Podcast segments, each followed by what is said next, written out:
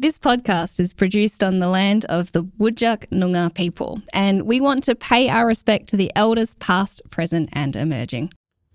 Courtney, welcome to the boardroom.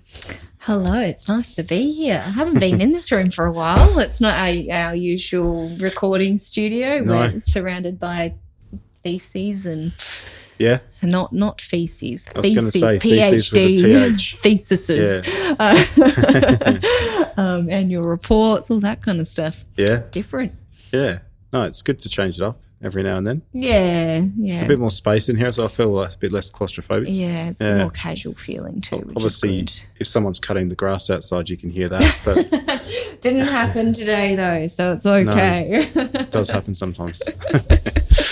yeah, but no, we we uh, just have had a very interesting guest on. Yes, yes. So um, we have uh, Shane Thomas here for you today. Um, and he is an occupational therapist um, that, in particular, works with mental health and uh, uh, youth services. Yep. So, really uh, interesting experience of um, uh, skills and and thoughts, I guess. Yeah, Yeah. a really interesting take on youth mental health and the health system and you know how it works and what people need as well and how to how to adapt to those needs. Um, but yeah, so Shane is an occupational therapist by by training, um, and so kind of helps people manage their conditions and adapt their lifestyles and stuff like that so that they can cope.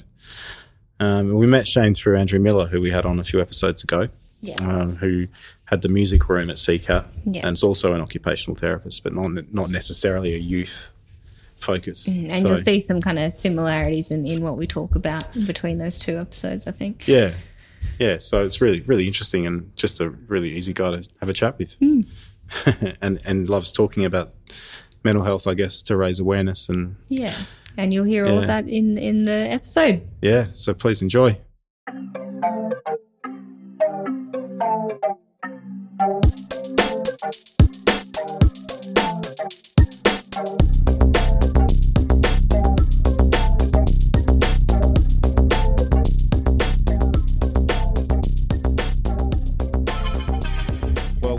Started recording. So Okay, may- great. we You can edit this. talking. You can edit this out. I hope so. afterwards. Yep. Yeah, yeah. yeah. So it's, it gives me a great pleasure to welcome Shane Thomas to the podcast. Thank you for having me. Yeah. Um, did you want to just give us a, a brief intro to yourself, where you are, and what you're doing? Sure. Um, I am uh, an OT, an occupational therapist by background, and currently working at Youth Axis, which is a youth mental health team, uh, a public government mental health team based in Wembley.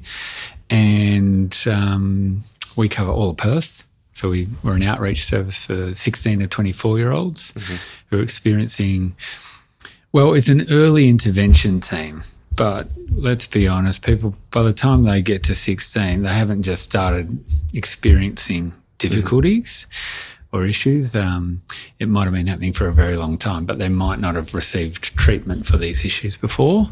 So we try and target those guys who are experiencing um, uh, issues related to an emerging emotionally unstable personality disorder or a borderline personality disorder. Really weird terms, but because it sounds like there's something wrong with you and your personality, um, or people at ultra high risk for psychosis. Okay. So we target those those guys who might not fit anywhere else, um, might hit an emergency department or school student services, mm-hmm. or even a, an inpatient psychiatric unit, but not quite meet the grade for a child and adolescent service or an adult mental health service. Okay. And nor would you maybe want them in an adult mental health service, mm-hmm. which kind of deals with the real pointy end.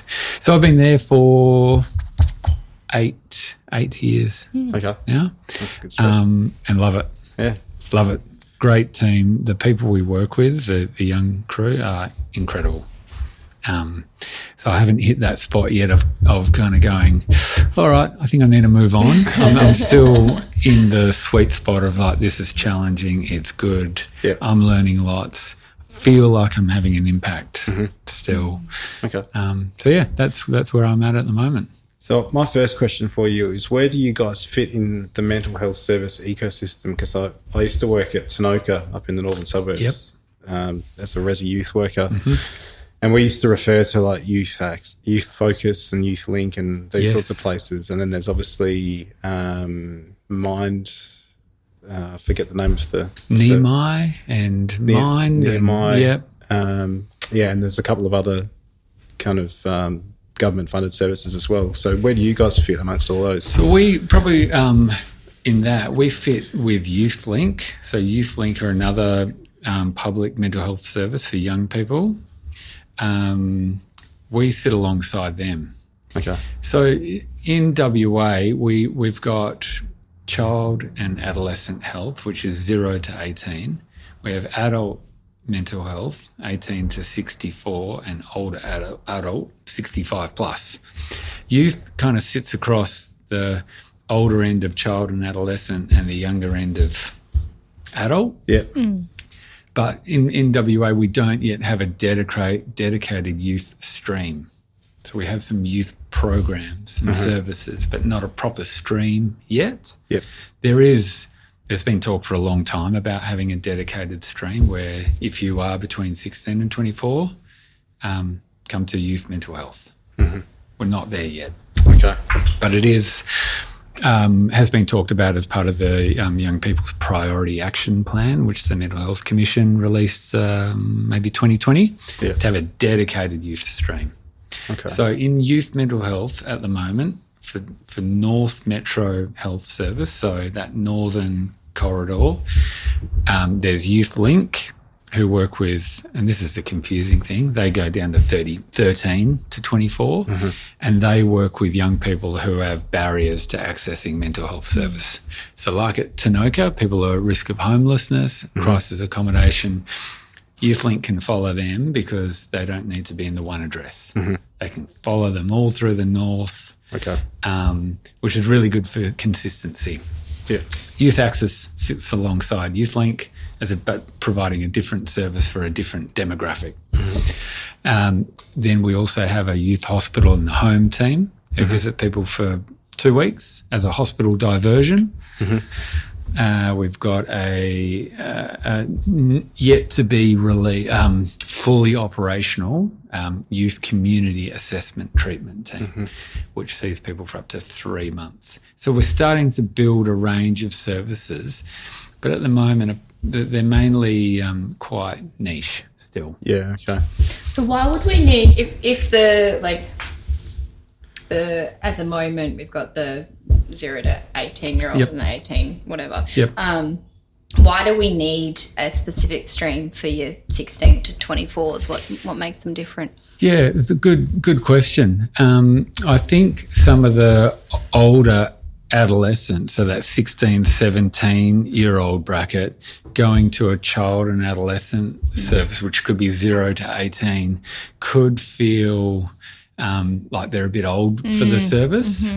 Um, and similarly, with the 18, 19, 20 year olds sitting in an adult mental health service, when it, it can be pretty bleak in the waiting room of an adult mental health service. You know, they, they do deal with some chronic, severe, enduring type of mental health conditions like schizophrenia and severe depression and bipolar. Um, if you're sitting, if you're 18 year old sitting in the room there waiting for your appointment, you know, the trajectory doesn't look great. Yeah. Um, so in youth, we can make our service quite, you know, more appropriate for the age group. So with the 16 year olds, we might um, put a mo- bit more scaffolding around them. We might help them out a bit more getting to their appointments. Whereas the 23, 24 year olds, we might expect a little bit more independence from them. So, and it's just such a, a an interesting age range. You know, you've got you've got high school, you've got all those navigating the social networks, um, you've got employment uh, or unemployment, you've got substance use, you've got individuating from your family. Um, there's so much that happens over that eight year age group. That's why I think youth um, mental health does does have a space in our in our landscape. Yeah. That's that's um, really interesting Um, and some of the stuff you were talking about there about helping people get to their appointments and that sort of thing, it make, makes me wonder what the breadth of experience is in your service in terms of the clinicians and support workers and allied health workers and whatnot. Like who, who's involved? So in at Youth Axis, we we're a pretty small team. We have, um, in terms of our clinical team, we've got two clinical nurse specialist positions. So it's a senior nurse, two senior occupational therapist positions, two senior social worker positions, a senior clin- clinical psychologist, a clinical psychologist, a psychiatrist, triage nurse, and a team leader Okay. and our all important admin person mm-hmm. who is the front of house has one of the bigger roles of welcoming people into the service. Okay. So, because they're senior positions, a lot of the staff have worked, you know, many years through either child and adolescent mental health, adult mental health, um, emergency services, inpatient, um, helplines, non-government, drug and alcohol. So it's very experienced team. Um, and with the with the youth side of it, we we make sure we try and because we're in Wembley and we cover we're a North Metropolitan Health Service team, but we cover all of Perth. So like East Metro and all that sort of stuff Yep, as well. Yeah. Yanchep down to Waroona, Okay. pack lunch, you know, Yep. podcast, maybe this podcast, if you're lucky, um, out to Mundaring. So Yep. we, we need to be pretty mobile as a workforce because we're working with young people who, you know, those those conditions we're talking about will also have anxiety. They will have difficulties getting around. Um, so we need to be mobile. So we, we go see them, and we need to be pretty flexible with our approach. It's not a three strike you're out approach. Mm-hmm. If you don't turn up, we need to, like I said, with the younger guys, just be a bit more persistent and maybe bring family in if we can. Mm-hmm. Um, we sit in parks, beach on the beach front, a lot of cafe work if it's appropriate. Mm-hmm. Um, sometimes sit in schools, use the headspace sites around. So, Yep. yeah, um, the, the the biggest skill and the most important skill I think that we need is um, to build that relationship, that trusting, predictable relationship, because typically the people we see have had um, disrupted attachment with their caregivers or unpredictable attachment for for lo- loads of reasons. And you know, people are just doing the best they can, but maybe a family member had a mental health issue as well, or a substance use issue, or was unemployed, which made it really difficult to be that solid, predictable parent. Maybe there's um, some some big traumas that happened as well. Um, you know, um, sexual abuse and um, domestic violence and um, those types of things. So we need to be a, a safe, trusting service. So that's the biggest skill that um, our team, I think, does possess and, and needs. You can learn. You can learn all the other tricks, you know, around um, treatment, um, evidence-based practice and treatment. But if you can't connect with that person, um, you're not going to be able to use your, your toolkit. Yeah. So agility and adaptability is really the, the, Yep. the key words, right? Yep. So you need to be able to respond to their needs, and if they need a, they need to go for a walk instead of sitting down with you, then that's what you do, sort of thing. Yep. If sitting in a clinical room is not the right thing, let's go outside and sit on the bench. Or maybe that's too overstimulating. We need the clinical space Yeah. just to um, get rid of those distractions. Okay. Yeah. And the pathways into your service, I'm sure they vary. Um, do you have people referred, and do you have people just walking in, or how does it work? We don't have walk ins, but we do have people who call up and do refer themselves. Okay. Um, the service now is, it'll be 10 years old next month in June. That's exciting. which is yeah, is is awesome. Um, so it's really grown and been become part of the mental health landscape, and it's really good when you have young people referring themselves and say, "I've had a friend there or a family member; they've had a good experience. We'd like to come." So we have a uh, like a triage phone line, um, so people call that, and the triage officer will um, speak to the young person or the referrer and work out what service they need to go to. We think that's a really important part as well. That we we do the work for that. They've they've done the work in picking up the phone, which is huge. Um, so we make sure we try and do the work there. But the referrals come from everywhere, from the young person, their family, schools, clinical psychologists in the community. Headspace is probably one of our bigger referrers because of the age demographic. Adult mental health, child and adolescent mental health, inpatient units, emergency departments, TAFEs, um, justice. Yeah, anywhere, anywhere. Do you have like a um, an email line or a text line Yep. as well? Got an email line. Yeah. Yep. So the email the can come via phone call or via email. We've got a referral form, but we're not going to get a young person to fill that out. Although some of them have, and I must say, um, a lot better than some of our, Professional our referrals. health professionals. questions. Yeah, who like to say thank you for seeing blah blah blah, and that's it. Oh, right. Yeah. yeah, That sounds like a GP. something that does GP sound would like a. GP. Yeah. Don't want to throw our GP listeners under the bus. um, but yeah, so referrals can come from anywhere: email, um, phone. Yeah, but not not walk in. Yeah. Yeah, okay. I mean, it'd be hard. It's hard to find us anyway. Yeah, for- Yeah. Well, considering you have to move around all the Yeah. time. Yeah. yeah, yeah.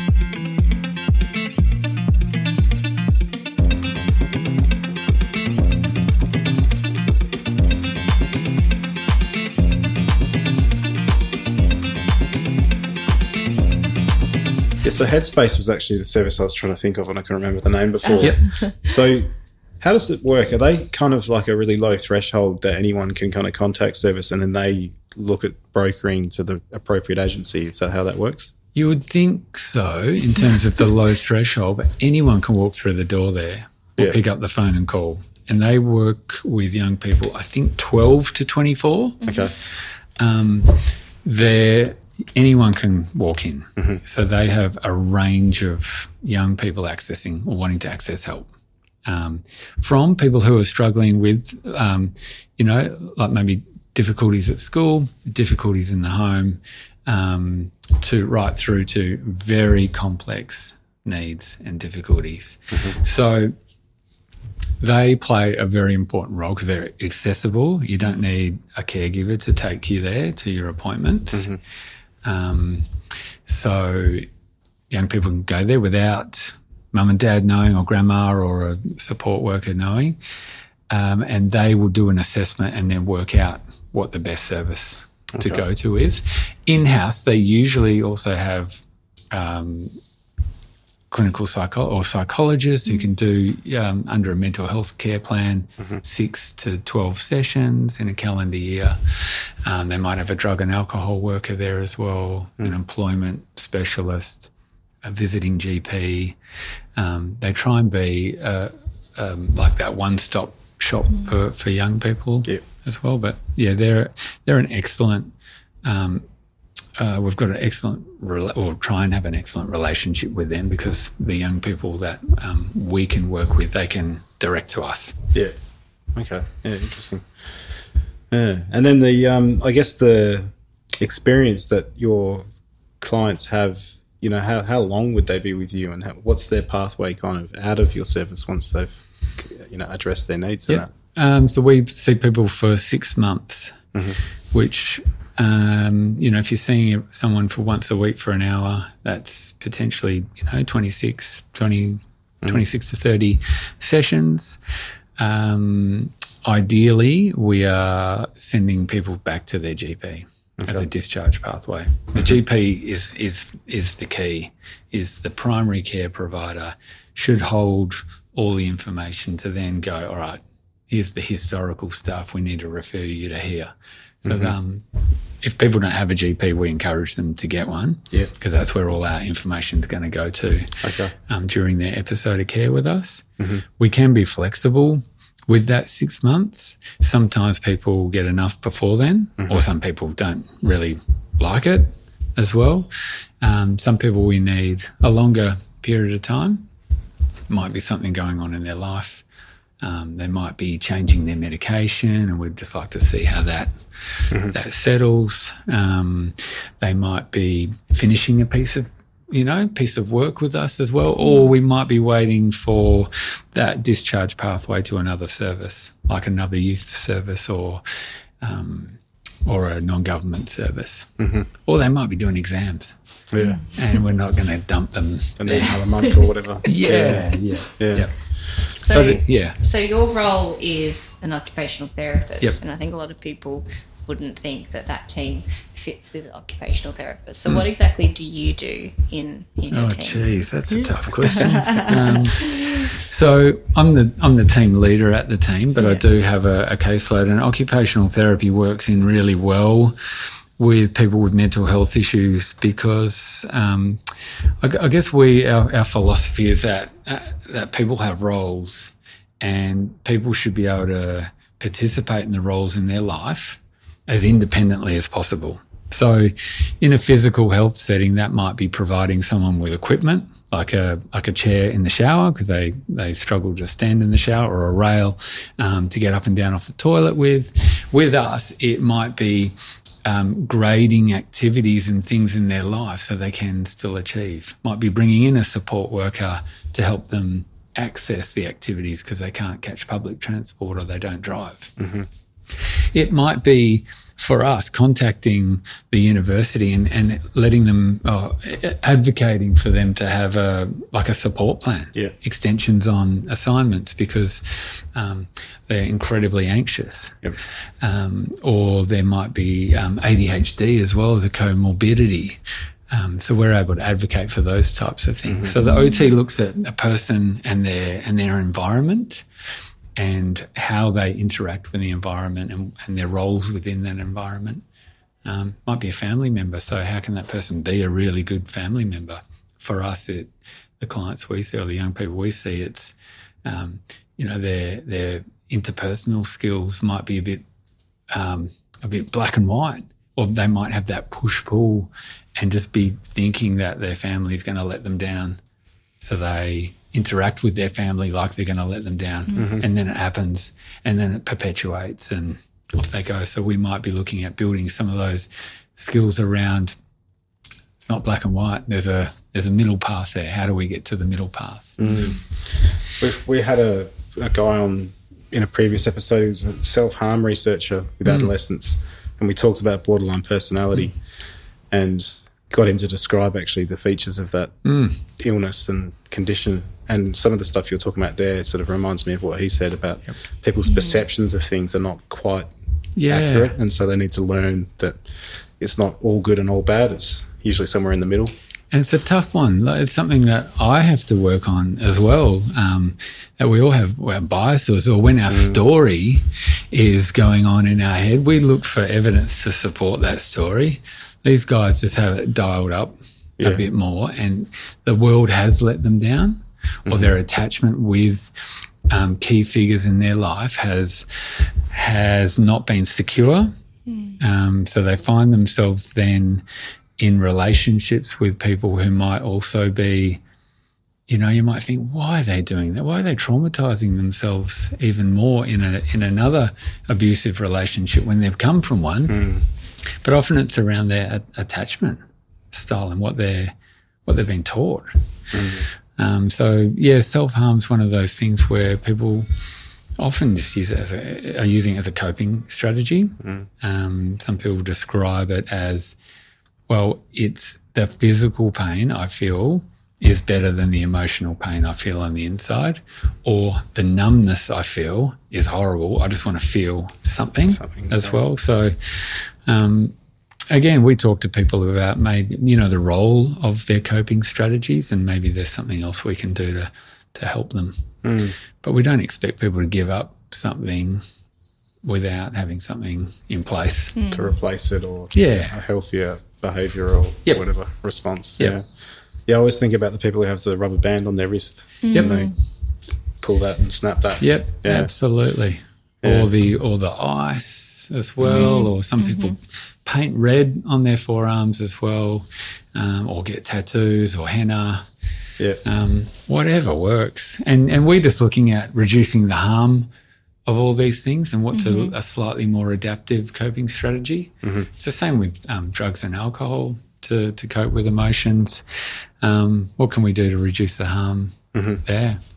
So, would you say that that's a common thing that people come in with two or three kind of co-occurring issues, like possibly drugs and alcohol, possibly a mental health problem alongside that, you know, and possibly something else? Yep, absolutely. The drug, drug and alcohol, the the stats vary, but you kind of expect it as opposed to it being the exception. Um, what else are we? We're seeing lots of um, disordered eating or, or negative cognitions around food or body image. Not necessarily an eating disorder, but we're seeing, you know, and again, for the people that we see, um, that can be part of um, something that they can control. They can control um, restricting their eating or, or binging, purging. Um, it could be also a form of self harm. It could be a form of coping. Um, so that's a comorbidity we're seeing a fair bit of over the last few years. Neurodivergence, um, so ADHD and autism spectrum disorder. Um, and we're just, yeah, we're trying to play catch up with all this and, and, and get better and better Yeah. because you can't always just um, go to somebody, all right, you've got, say, with the drug and alcohol, you need to go see a drug and alcohol service, fix that, and then come and see that, see Yeah. us. That, that doesn't, those days should be The silos. Yep, Yeah, should be. We're good at silos. Yeah. They should be behind us, but they're they're not totally. So we need to kind of upskill, build our capacity as a workforce because we might be that one person that these guys see, and they, and they might have a really good relationship with us. So. Um, I think we need to build our capacity to work with all these things. And then when it gets to that specialist end, there are other services, but we work should work alongside each other. Yeah. So we had Taryn Harvey on in the last episode from WAAMH, and she was talking about how they've started embedding mental health support workers in other services like housing services and employment services and stuff like that, which is the ultimate breakdown of silos. So the fact that you're talking about it just within a health context is interesting as well. Yeah. Um, yeah, because obviously they know they appreciate that the public system can't fix everything, like in terms of housing and employment and stuff. And so, trying to get people into private rentals, for example, with support, may be a good short-term option. But obviously, landlords need to be comfortable. And if there's a mental health support worker in there that can say, "Look, this person's being supported," you can call me Yep. if they're having a, an issue, and it gives the landlord more confidence to rent their place out. And yeah, but yeah, it's exactly what you're saying as well with the different agencies working together. Absolutely. I think, you know, it's not a, a, a new world problem, is it? Communication and working together. And we can get a bit protective about our resources, but um, the best thing to do is to have relationships with other services. Yeah. We're working with the same types of young people mm. or adults, kids, you know, and ideally if we can put the put the work in early, they don't they don't have that support worker when they're an adult. Yeah, You know, ideally. they've learned those Yeah. things about themselves and Yep. how to cope and whatever. Yeah. But like you said, silos, we're so good at it. We don't we don't talk that well because we're too busy. yeah, Um, but if we can build these relationships with each other, it tries. It, it's going to make the path for the the person easier, and it's going to make it easier for the the service as well. yeah, So we have some some good partnerships, but a lot more we need, just need to kind of develop, yeah, and it takes time. But I think it, it's definitely worth it. yeah. No, I agree. But, well, I'm, hopefully we're moving more towards that. Um, I know the community legal centres are starting to try and do that as well. Mm-hmm. Get people embedded in these services who may who may be able to help with legal, Yep. like low kind of threshold legal services because that's often a need, isn't it? That you know it's too hard to go and see a lawyer, but if there's a lawyer sitting there, Yeah, maybe you'll chat to them and they'll be able to help you out. and these guys inevitably get caught up in in legal issues, don't they? Like un, unpaid fines or Yeah.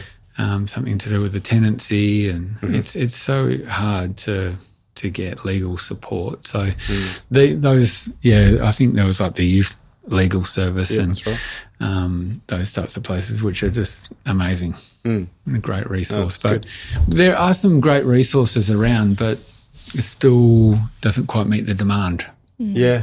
I'd And I think as a young person, it can be hard to find those things as well. Like Yep. you need to you need to have a Yeah. place to start. I think so. yeah, I think some that's practitioners struggle to work with young people as well because of their different needs or their different attitudes and stuff. Or So- maybe Yeah. they've got young people um, Yeah. themselves Yes. and really str- really struggle with, uh, you know, it could, or it could be too too close to home. yeah. you know. Um, but um, what was I going to say? Yeah, no, it's gone. What, whilst you're thinking about that, speaking of young people, um, my, a lot of my research is set in the justice Hmm. space and prisons in particular. Mm-hmm. And there's a lot of discussion at the moment about Banksia Hill, Hmm. which is a juvenile detention centre here. And you mentioned neurodivergence before, neurodisability and whatnot. Obviously, um, fetal alcohol spectrum disorder is a huge issue in that facility, along with things like autism and PTSD and whatnot. Um, yeah, it's- what's your view on how things are going? because they've s- just announced that they're going to be sending people from the age of 18 into the adult prison straight away. You know, u- usually they were able to finish their sentence in the juvenile prison and mm-hmm. they may be eight- 18, 19, 20 when that happens. But now, I believe as of their 18th birthday, they're going to go next door to the to the, the men's prison. Happy the- birthday, here you go. prison. Yeah. it it doesn't seem too dissimilar to having a, a service that crosses over that older end of the adolescent youth into the younger end of the adult. Yeah, Because an 18 year old in an adult prison doesn't seem like the best idea, you know. Um, much like the, an 18 year old sitting in an adult mental health service, you've got trajectory, you've got, um, oh, it'd be really tough. You've got Yeah. some pretty hardened characters yeah. in, in the adult prisons. Um, yeah, I wonder if there's something you can do. And of course, there's um, mature minors and versus not mature minors and Yep. young adults, but there, there's way to keep these sep- these guys separated a bit. Um, yeah, it doesn't seem like a great idea. It's a tough one. Yep. Um, yeah, particularly as sort of the uh, term FASD has been referred to as an excuse. You know, it's offered up as an excuse for their behaviour and all this sort of stuff. Yeah. And yeah, it just feels like really stigmatising language and like we're going backwards in that space rather than forwards. Yeah. Yep. Yeah. um, not dissimilar also to borderline personality disorder, being um, people just acting out and being difficult for the sake of it or being dramatic. Um, yeah, trying to, if what, what we do try is to, you know, you see a behavior that's above the water, but underneath and the iceberg um, mm-hmm. analogy, what what's what need is driving that behavior? Mm. And if it's FASD, and eh, you can kind of almost separate the behaviour mm. from the person a bit and understand it a bit better. Yeah. Then, yeah, I'm not sure if it's an excuse. No. Did do you get much of that in your service with stuff like FASD? Probably mm. undetected, undiagnosed. Yeah. Yeah. And, Um, and, and do you guys then pick it up or? If we suspect it, we would uh, refer to either our clinical psychologist within youth mental health or a specialist um, assessment team Okay. outside of youth mental health. Yeah. So um, you said that you've been part of the team for 8 Mm-hmm. years, right? Um, so has there been any change in the type of patients that you see over those eight years, or is it pretty similar with borderline um, eating disorders and alcohol and drugs? Um, what our, our team would say, um, the issues people are coming with now are more complex, or the comorbidities are, are more. So the Mm, that's interesting. yeah, and it's hard to know whether they've always been there or if we're just better at detecting things gonna now. that, yeah. I really, I really don't know, but. Um, and maybe because our service is becoming a bit more well known, you see, you're starting to see more people. Um, we're definitely seeing a lot of a lot of young people that come our way with um, a complex trauma presentation, so like complex PTSD, um, which can yeah, it's really difficult. Hey, like if we- we we like an emerging emotionally unstable personality disorder can have similar characteristics to PTSD, complex PTSD, ASD, ADHD, and there's this big Venn diagram of a mess of, you know, Symptoms and Yeah. yeah, Yeah. characteristics. Yeah. yeah. So um, we're definitely seeing more, a, a- yeah, an increase in the complexity young people are coming with. Mm. But we see that in, in the world around us too, don't we? With mm. like, how's the housing issue for, for young people? Distressing, Same. probably. Yeah. Yeah. Yeah. Like we know the um, you know the cost of rent is going up. Mm. Um, I know lots of people myself who are struggling. If their rent goes up another X amount of dollars, they're going to have to move out of their area because they mm-hmm. can't afford, and you're dislocating families mm-hmm. and communities. Yeah. Um, these guys are. I don't know how they get into the to the market. Mm-hmm. It's a mm. real massive issue. So that's that's tough. Um, so pressure and expectations have gone up oh, on Oh, all of us. Yeah. And I think I don't know, I'm not a COVID blamer, mm-hmm. but I feel like that anxiety and fear that was there for a couple of years has just dialed things up Yeah. for everybody. We're all just operating at a slightly different foundation. Um, yeah, I, th- I think also with COVID um, and the, I, well, I would say an increased use of social media, you're like you're the most globally connected, but socially isolated as well. So you've got those expectations from what you're seeing online and, and things like that. Um, I think that's a big thing, but also the, um, I guess in some of the stuff I've done, um, the complexity of younger people in terms of physical health has also changed as well. So there's more younger people um, being affected by physical health problems like diabetes and, and heart disease and all that kind of stuff. So that too would also play a part in increasing mental health um, issues. So it's all all Uh, connected. and I wonder how much of that's linked to stress, you know? Yeah. Like stuff like Probably all stress, to be and- honest. Yeah. Yeah, I can see everything being linked to stress. yeah, absolutely. Um, so again, not a new problem, but it's creating like the, our technological advances are a blessing and a curse at the same time. Like you said, the social media thing's really interesting because you, as a young person, you need to, you know, we need um, adults too. We need connection, Yeah. um, and it's so important. And that provides an easy access to connection. Yeah. But it's a, but it can be a pretty false connection too. Um, that connection with people is is still so vital and and community and you know and the earth and the ground and all mm. that is still so important but we get this false sense of connection from you know knowing what's going on in people's lives intimately sometimes Yeah. And some of that's nonsense as well. Oh, that's not really going on. Yeah. They just want you to think it's Yeah. going on. yeah. Yeah. behind the scenes people might be falling apart but Yeah. on on social media it might look because a filter how good's a filter Yeah, that's it. Photoshop. And it, is that photo even the person or is it an AI Yeah. photo? Oh, Yeah. God. oh dear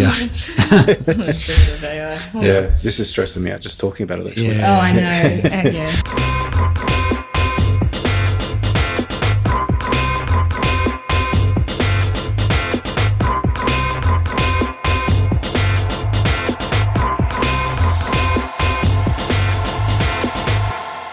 So yeah, a lot of our work and a lot of work um, people I know um, are doing is around like connection, slowing things down, whether you call it mindfulness or grounding or work-life balance. That that's where a lot of us are trying to get to, just to slow things down and just be in the present moment. Yeah. Yeah. I think like trying to turn your phone off or put it somewhere where you can't access it for a period of time every day, you know, that's one thing, isn't it? There's no way I could do that. But don't you notice when you're more, when you're fizzing more, yeah. you're looking for that more. You're looking for a scroll more because Yeah. it's it's hitting that. You know, it's releasing something. A little mm-hmm. dopamine hits. It's Or, obviously it's been engineered, right? That way. Yeah. So Yeah. Yeah, it's Yeah. like video games and all that sort of stuff. Yeah. Whereas when you're feeling like that, probably the best thing to do is to put it away Go and to see a friend. yep, Mm. see a Chan- friend. channel that. Yeah. Sit Yeah. outside. Yeah, get some sunshine or Yep. some fresh air. Yeah. Yeah. So speaking of stuff like that, um, you know, the OT mental health work is one string to your bow. Yep. Um, pardon the pun. Yeah. Yep. Yep. But you you also have a music background as well. Well, I do. Um, I'm a long time music lover, and more recently, um, have dipped my toe into playing a little bit, um, which has been incredibly um, out of my comfort zone. And that, but that started with, and I think good music's a really important part of my life. It's one of those things that I know um, fills my cup. Um, I can come back to work on a Monday feeling just energized. I can be a better partner, better father, um, better friend. It just there's something visceral about it for me. Um, but also like sport as well, but mainly because of the, the connection Yep. again with with people. So I'm in a bit of a band. I say a bit of a band at the moment. It could be a book club, really. You know, it's Yeah, because it's yeah. you know it's about connecting with people. Yeah. Yeah, a social Yep. group, basically. Yep, Yeah. social group of mm-hmm. like-minded people. Mm-hmm. There's good, you know, we're all very kind to each other, supportive to each other. Um, so it's yeah, lots of hugs, mm-hmm. lots of pats on backs. Okay. So it's really nice and supportive, and that that connects me as well to to people. So. I mean, it's taken me a little while to work out these things in a bit more consciously. I was doing them unconsciously before, but now I know exactly what role they play in my life Yeah. and it's usually about connection. Um, and the music or being down the beach is super grounding because there's yeah there's something about it that just brings you into the moment. Whether it's feeling the the bass drum or the bass Mm-hmm. guitar going through your your chest, or or a line in a song, or you're down the beach and it's a it's a wave or it's the way the sun's hitting. It's just bringing you back into the mm. to the present moment. So I'm just a bit more conscious of that now. And when my life is feeling a little bit tipped one way, it's like, oh, okay, I haven't been to the beach or I haven't seen a gig for a little while. I need to I need to do that to Yeah. just to tip the scales a little bit. Yeah. Um, so those things are really important for me. Okay. Um, and then just trying to be a bit more present as a as a as a dad, which um, can be challenging at times if you're tired and a bit um, highly strung. How old are the kids? Twelve and nine, Okay. and and um, pretty independent. Mm-hmm. All right, let's be honest. They're running the show. I was going to they say, They're running at the that show. age. Yep. at Yep. that age, they're probably smarter than us. Yeah, Yep. So, yeah. yeah. Yep, Yeah. yep, absolutely. And they let you know it. And then guess Yeah. what? Because that's what I used to do too. Yeah. I used to think I knew everything as well. Yeah. But yeah. So yeah, all these things are really important part of our lives. Like, and and the work uh, we do um, with the young crew we see is about helping them find these things in their life as well that help connect them, help ground them. Um, maybe it's a creative passion. Maybe it's a relationship with family, but just trying to build that stuff again that might have got lost over some years of um, uncertainty, um, like lacking identity and direction, um, or overwhelming emotions and just bad stuff happening. Yeah. Yeah. Yeah, I find personally music is a really great way of stopping yourself from thinking about other things, Mm-hmm. like giving yourself a mental break. Mm-hmm. And it's a, pleas- a pleasant way of doing it for me. Yep. Yeah, I find as well, I tend to like, if I'm sad or angry or frustrated, I'll listen to music that is sad or angry and frustrated, Yeah. but then I mm. can transition into more happy music and Yeah. like within half an hour I'm fine and happy and that Yeah. kind of thing. So you can use it to actually change how you're feeling as well, which, mm. yeah. You can't go from sad to something really happy, can you? That's a really good point. You need to match your mood almost, and then yeah. you, you can gotta like you out. gotta feel it. You gotta feel Is that the like vibe. a validation? Music Yeah. validation? I think so. Exactly, yeah. Yeah. It's like this, this singer knows how Yeah. I'm feeling now, so Absolutely. that's what I'm going to listen to. Sort of and then you can transition out of it if you Yep, want to. If you want. yeah, Yeah, I guess it's a bit like reflecting emotion, yeah. but the music's doing it. Yeah. Yep. Yeah, I'm sure other people have used writing or Yeah. painting for that kind of Yeah. thing as well, not just music. But Yeah. No, it's good. And do, does music form a part of any of your work? Yes, um, a couple, and I think you might have spoken to Andrew about this as well. The Arts and Mental Health Network, which is a just a network of agencies who work with people um, who use the creative arts. So where Andrew works, they use um, they have art therapy, but they also have the music program there as well. Um, we work with um, part of the network as well as DADA, the, the Disability Arts um, Agency. Um, who else? Salvation Army.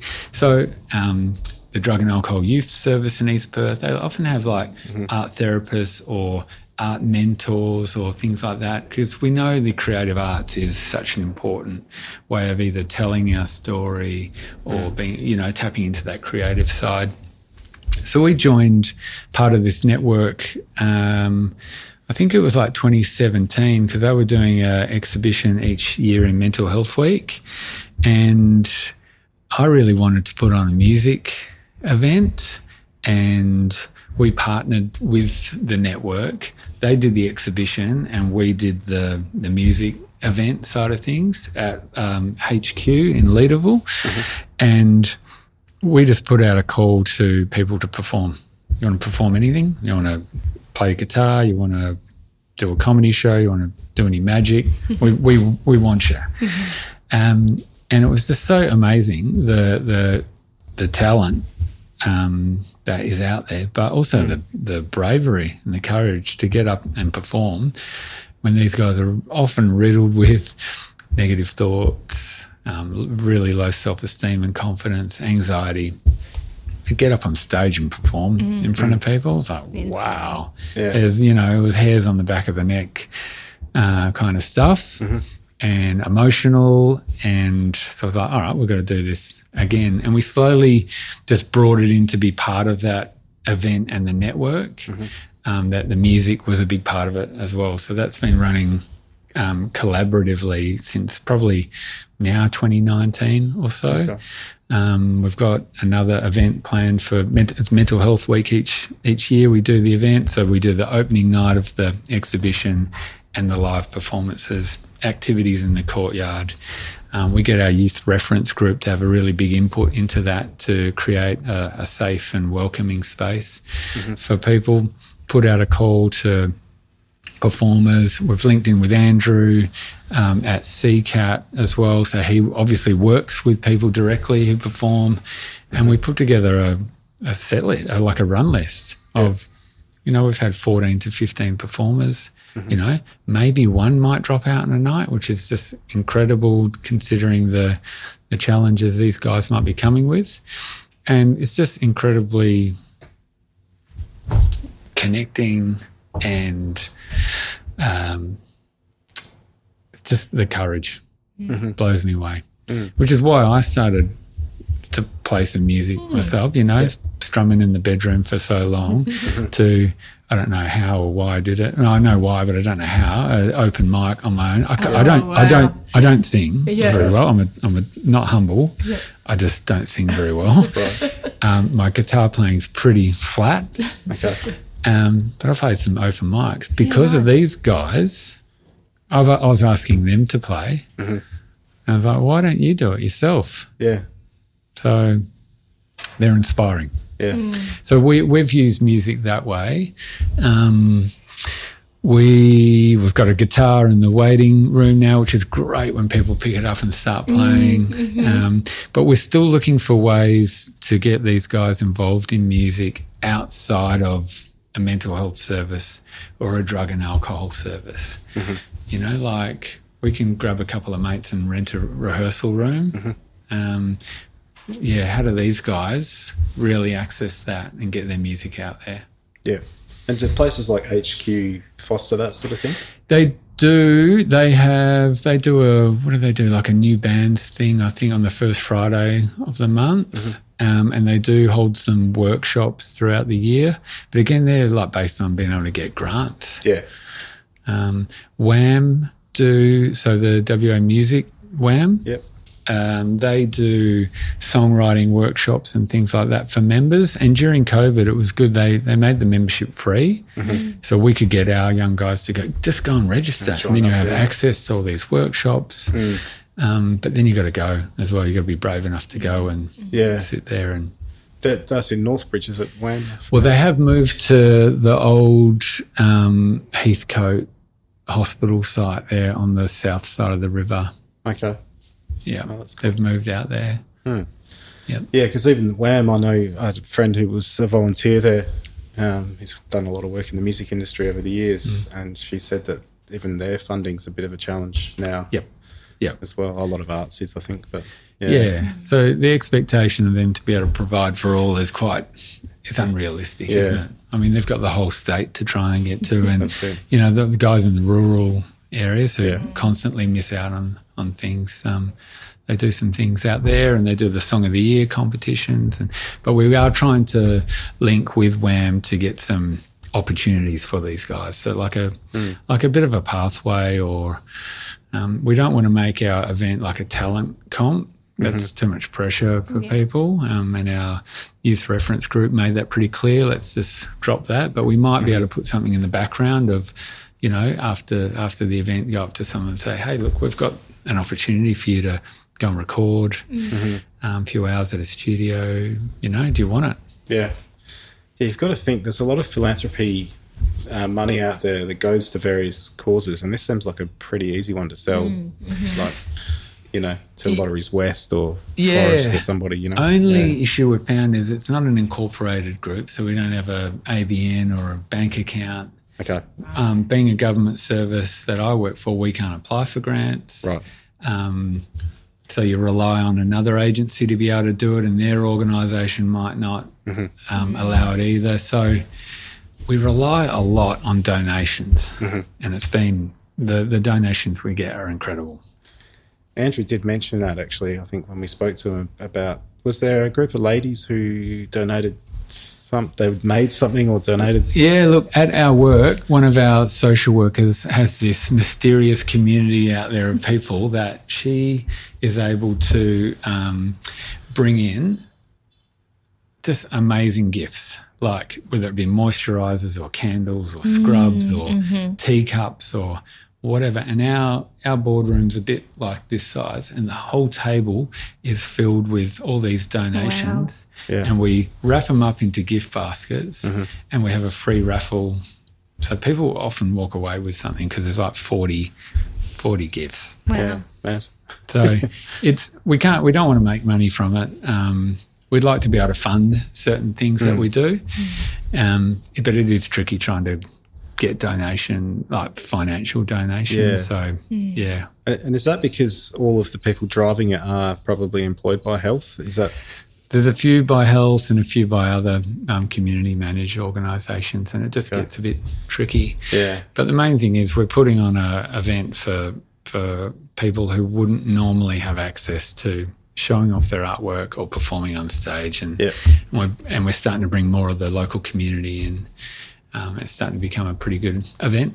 That's great. Yeah, That's that's how I met Andrew in the first place, and then you by association was they brought in a couple of um, clients from CCAT to do an exhibition of their art downstairs here. It was during Mental Health Week last year, and like their support workers came in, and Yep. the, the practice kind of manager came in as well. Yep. And then yeah, and the the uh, clients actually gave a short talk each of Yep. them, which was actually quite a big thing Yep. based on what they'd gone through. And then their therapists gave a talk, and yeah, I just think it's the best way of getting things out there is putting them in front of people. And, Yeah. and their story is so powerful, Yeah. yeah, and their recovery journey, and that's yep, it. it's amazing. So one one thing that a couple of words you mentioned there was the reference group that you guys use, Yep. which, which is um, interesting. Now, are those um, pa- uh, clients of you guys, or is it other young Cli- people? From um, people who have access to service now and in the past. okay, and they they can stay with the youth reference group for I think two or three years after their 25th birthday. okay, Um, and their their input is really varied. It could be, hey, look, we're looking to run a group. Um, here's our here's our ideas. What do you think? It might be about the event, the Art and Mental Health Network event. Um, what activities should we do to make it youth friendly? It might be we're redesigning our interview rooms. Can you can you tell us what what types of things you like in there? What type of lighting? Um, what colours? And or it might be high level stuff, responding to something from the Mental Health Commission. Um, so they can be involved as much as they like. They can be involved by email um, on, a, on an email distribution list. They can respond by email. They can come into meetings. um, we just value their input so much Yeah. because they're our they're our customer. Yeah. So it's basically like a consumer reference group. Yep. Yeah. Yep. Lived experience. Yep. Yeah. Okay. Interesting. And do you find that um, it's kind of pleasing to be able to deal with people who have gone through the service and then see how they're doing all those years after? Yeah, and seeing them grow as young leaders and decision makers, it's amazing. Absolutely amazing. Like, um, some of them have some really good jobs and their influence is increasing. Um, even on the network, when we um, work together with the youth reference group, I often get told by them about stuff I haven't done yet. Hey, Shane, you, you said you're going to do this. Well, let's, let's get on it. The power imbalance is, Yeah. is not there. It's Yeah. it's a flat structure, and Okay. and I, I that makes me smile when that happens. That they have the the the confidence to go. You know, do what you say you're going to do, mate. And that- that's what yep. it's meant to be. That Yep. that power play should never be there Yep. with, with things Yep. with mental health and health in general. Yep. Yeah. Yeah. Oh, that's really excellent. Yeah. Yeah. Oh well. So we've gone sort of full circle there with talking about a few different bits. Was there anything that you wanted to mention or discuss before we wrapped up? Um, do I get the job? Yes. Yeah. Oh no, sorry, it's not an interview. Yeah, sorry. I've had an interview recently and Yeah. had to talk a lot about myself. Oh, right. Okay. Um, no, I just think um, it, it's it's a challenging world out there for for everybody, um, and people are doing the best they can. And it, for me, it always just comes back to compassion and trying to trying to drop the judgment. I mean, we we judge, we we naturally judge and assessing our place in the world too. But if we can, you know, just sit and listen to people, hear their story, which is why I love working in mental health. It's about um, listening. Yeah. One um, um, fellow by the name um, Uncle Charlie, uh, an Aboriginal elder who we were working with for a little while, said, "We've got two ears and one mouth." Charlie Kickett. Charlie Kickett. I've seen him talk before. Yeah. He's, he's amazing. You've got to put the kettle on when he talks. but um, as he said, like you've got two ears and one mouth. We should listen twice as much as we as we talk. So Yeah. you know, often um, you find yourself in a conversation with people and they're always looking for the next thing that they're going to say, and you know they've they've tuned out. Yeah. You know, so You we can tell in people's faces as well Yep. when they've tuned out. Yep. Like it's yeah, it's pretty crazy how Yep. Yeah. And then that just makes you drop you're out. like, oh, okay. and then the story kicks off. Oh, geez, I'm not interesting. No one likes me. not giving too much away about my inner inner thoughts. But um, yeah, compassion and kindness and and inclusion is is pretty important, I think, for all of us. But um, Yeah. that forms a big part of our work, mental health. Yeah. Excellent. Well, it's been uh, great hearing with my two ears Yeah. Yeah. your some of your experiences and your um, reflections. And uh, yeah, appreciate you coming up and taking the time. Nice to meet you, Craig and Courtney. Thank you for having me, and good luck with the podcast. Yeah. Thanks very much. Cool. Thanks.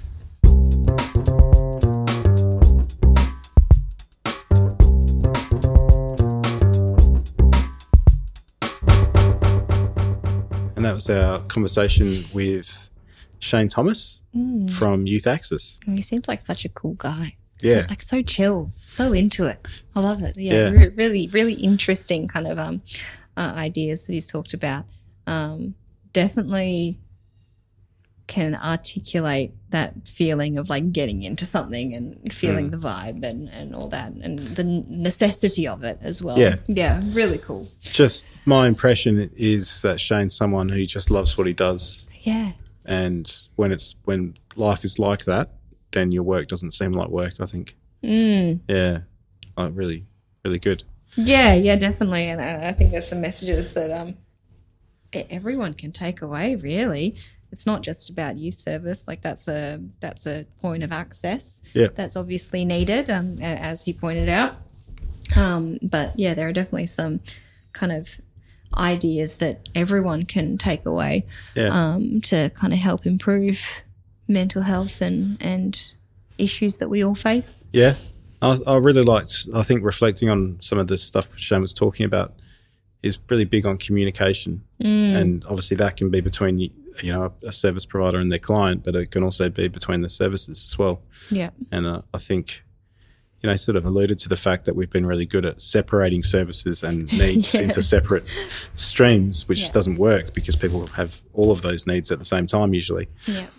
Whereas, and also, like the client or, um, or the patient is the one who knows about Mm-hmm. how all of those things fit in together as Yeah. well. So they're they're the voice for that complexity. that's it. Um, yeah. It was encouraging to hear Shane as someone who is in the system working, um, noticing that it's getting better, even though it still exists. It's getting better. Yeah. That you know people are upskilling and able to handle a drug and alcohol issue as well as a mental health problem at the same Mm. Time. You know, and help Yeah, people with that. absolutely. Those silos need to kind of break down, which Yeah. is actually it's kind of interesting. And this is just a very big thought bubble, but there's um there's a, a new horror movie coming out, or I think has come out called Silo, and Mm-hmm. It's all about like community living in like a literal silo, and right. you're not allowed outside. And Yeah. one, yeah, mm, interesting. Grain but, like, silo. Yeah, Yeah. yeah, It's like Okay. yeah, it's so it's so interesting and weird. I don't know if I'll watch it. It seems too scary, but like that applied to health services where we're all in our little silo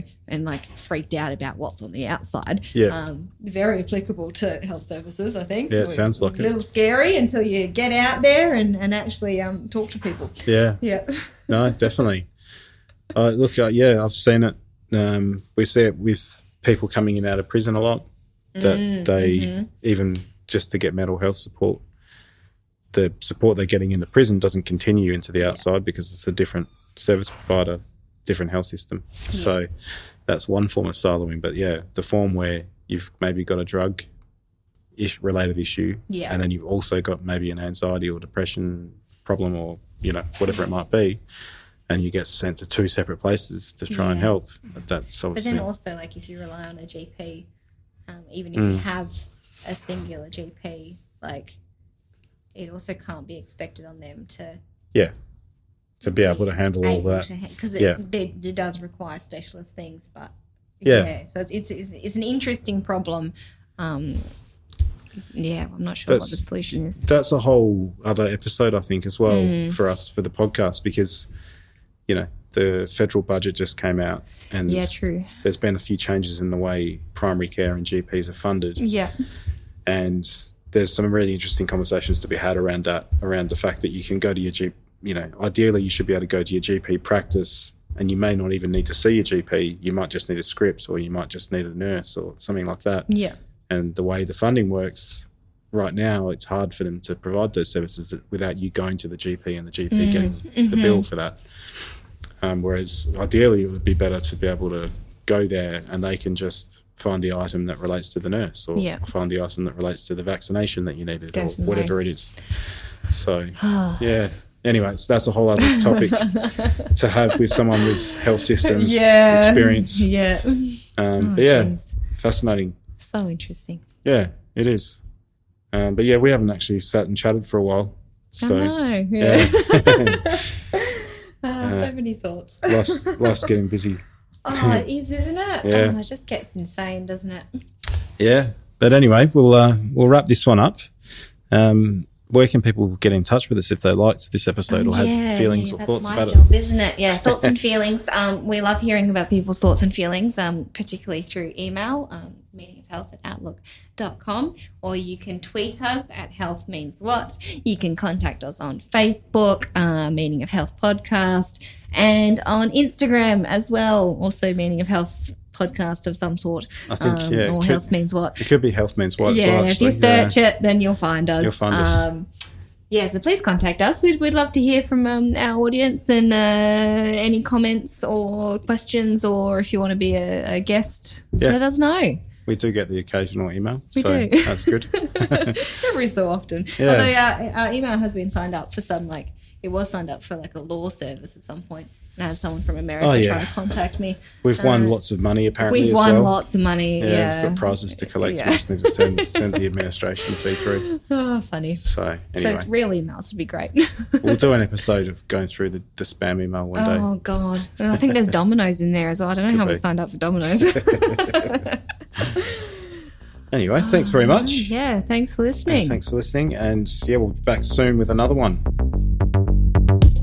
The Meaning of Health podcast is produced with the support of the Education Enhancement Unit and the School of Population and Global Health at the University of Western Australia. The podcast is produced by Craig Cumming and Courtney Weber, with editing, mixing, and additional music by Craig Cumming.